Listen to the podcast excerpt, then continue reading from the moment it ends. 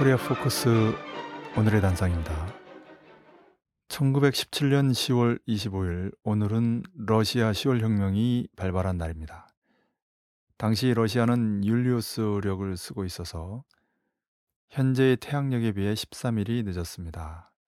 그러니 양력으로는 11월 7일이지만 이미 고유 명사화 됐기 때문에 10월 혁명이라고 불려지고 있습니다. 10월 혁명은 러시아 사회민주노동당 내 레닌주의 대호 볼셰비키에 의해서 그해 2월 혁명으로 수립된 부르자 정권을 무너뜨리면서 시작됐습니다. 10월 혁명으로 노동자 빈농 병사 소비에트의 권력이 집중되고 1917년에서 22년까지 러시아 내전을 거쳐서 1922년에 사상 최초의 사회주의 국가가 수립됐지요. 1871년 파리 꼬민 실패에서 뭘 배워야 하는가? 프랑스 프로시아 전쟁에서의 참패라는 조건을 이용해서 프로레타리아 정권을 세운 건 잘했는데 도시 노동자들이 농촌 농민들과 손을 잡지 못하고 또 스스로 제대로 된 리더와 당을 갖지 못하고 전략 전술마저 잘못돼서는 결코 승리할 수 없다는 거지요.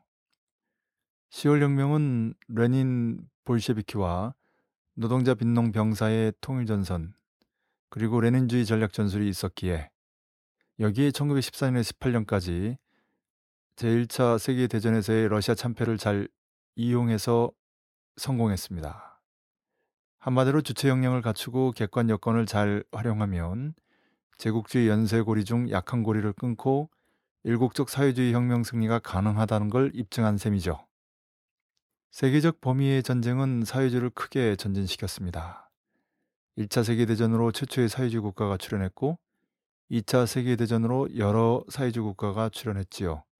더 이상의 제국주의 국가들 사이의 전쟁은 그들 스스로를 공멸시킨다는 자본주의의 전반적 위기를 심화시켰습니다.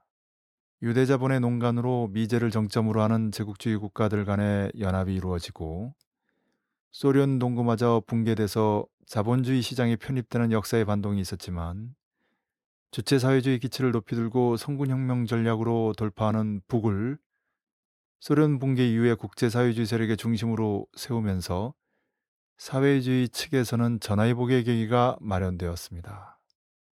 가령 1992년에 발표된 평양선언에 서명한 진보 정당들이 200여 개가 훨씬 넘는다든지 1993, 4년에서 시작된 제1차 북미 반미 대결전이 2008년에서 2009년까지 제4차까지 진행되다가 지금 제5차가 진행되고 있는 사실을 통해서도 확인됩니다. 비록 소련은 붕괴됐지만 그 레닌주의 변혁적 진수는 고스란히 북에 계승돼서 계속 발전하고 있는데요.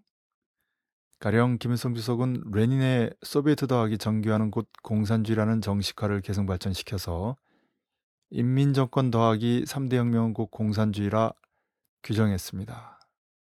여기에 김정은 제1비서가 1심 단결 불패의 군력 더하기 새세기 산업혁명은 곧 사회주의 강성국가라는 정식화를 더했는데요.